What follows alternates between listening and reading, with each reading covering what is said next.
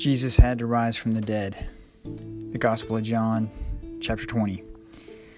The floor was just a thin layer of carpet over concrete, hard against my back as I lay on it, all alone. I never wanted to get up. I may starve and petrify, but I would not be forced to face the things around me and within me. Everything was too hard that night of my freshman year of college. Have you ever said, I refuse to get over this? Or, I can never recover from this? Or, there is absolutely no way to fix this? Heartbreak, or family betrayal, or disappointment, or money woes, or school failure, or harsh words, or the relentless ambiguity and anxiety of pandemic life. Have you too ever lost hope? When Jesus, the Jews' purported Messiah, was killed by the Romans, Jesus' followers caved and fled.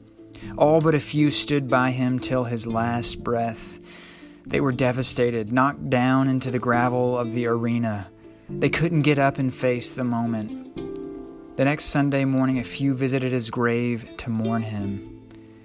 They were shocked to find his tomb empty and couldn't believe that Jesus had risen from the dead. They couldn't believe that he had gotten back up from the humiliating and torturous abyss of execution by crucifixion. They still did not understand from Scripture that Jesus had to rise from the dead, John records. But think really about what the Scripture said. Jesus had to rise from the dead. Jesus had to rise. If Jesus did not rise, there was no vindication of Jesus' honor as an innocent man. There was no repudiation of sacrificing people. There was no conquering of death and despair. Mary keeps weeping. Don't you see? If there is no resurrection for Jesus, there is no resurrection for the world. Jesus had to rise. So, this is true for you and me too. When we fail to rise, when we close our eyes, breathe in the dry dust, and rest our cheek in that dirt, when the insults have landed so heavy and the news is so bad that we just decide to stay down, our surrender will inevitably present a black hole for others to fall into, too. Those around us will struggle, they will suffer, they will be knocked down by our quitting. But our resurrection will inspire them.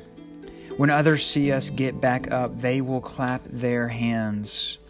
Their spirits will be strengthened. They will whisper to themselves, I want to be like that. I can be like that. They will believe that the world is a good place and that they want to make it even better. Don't you see that we must rise? Jesus has paved the way. If we have been born again, received a heavenly birth, that means that resurrection is in our DNA.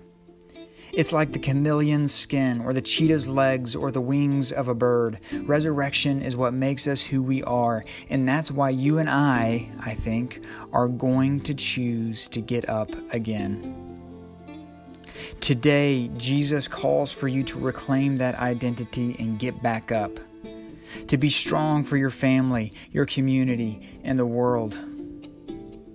Yes, our times are hard and our graves are dark, but our world grabs its seat and stretches its neck and squints its eye to look toward you, and it watches.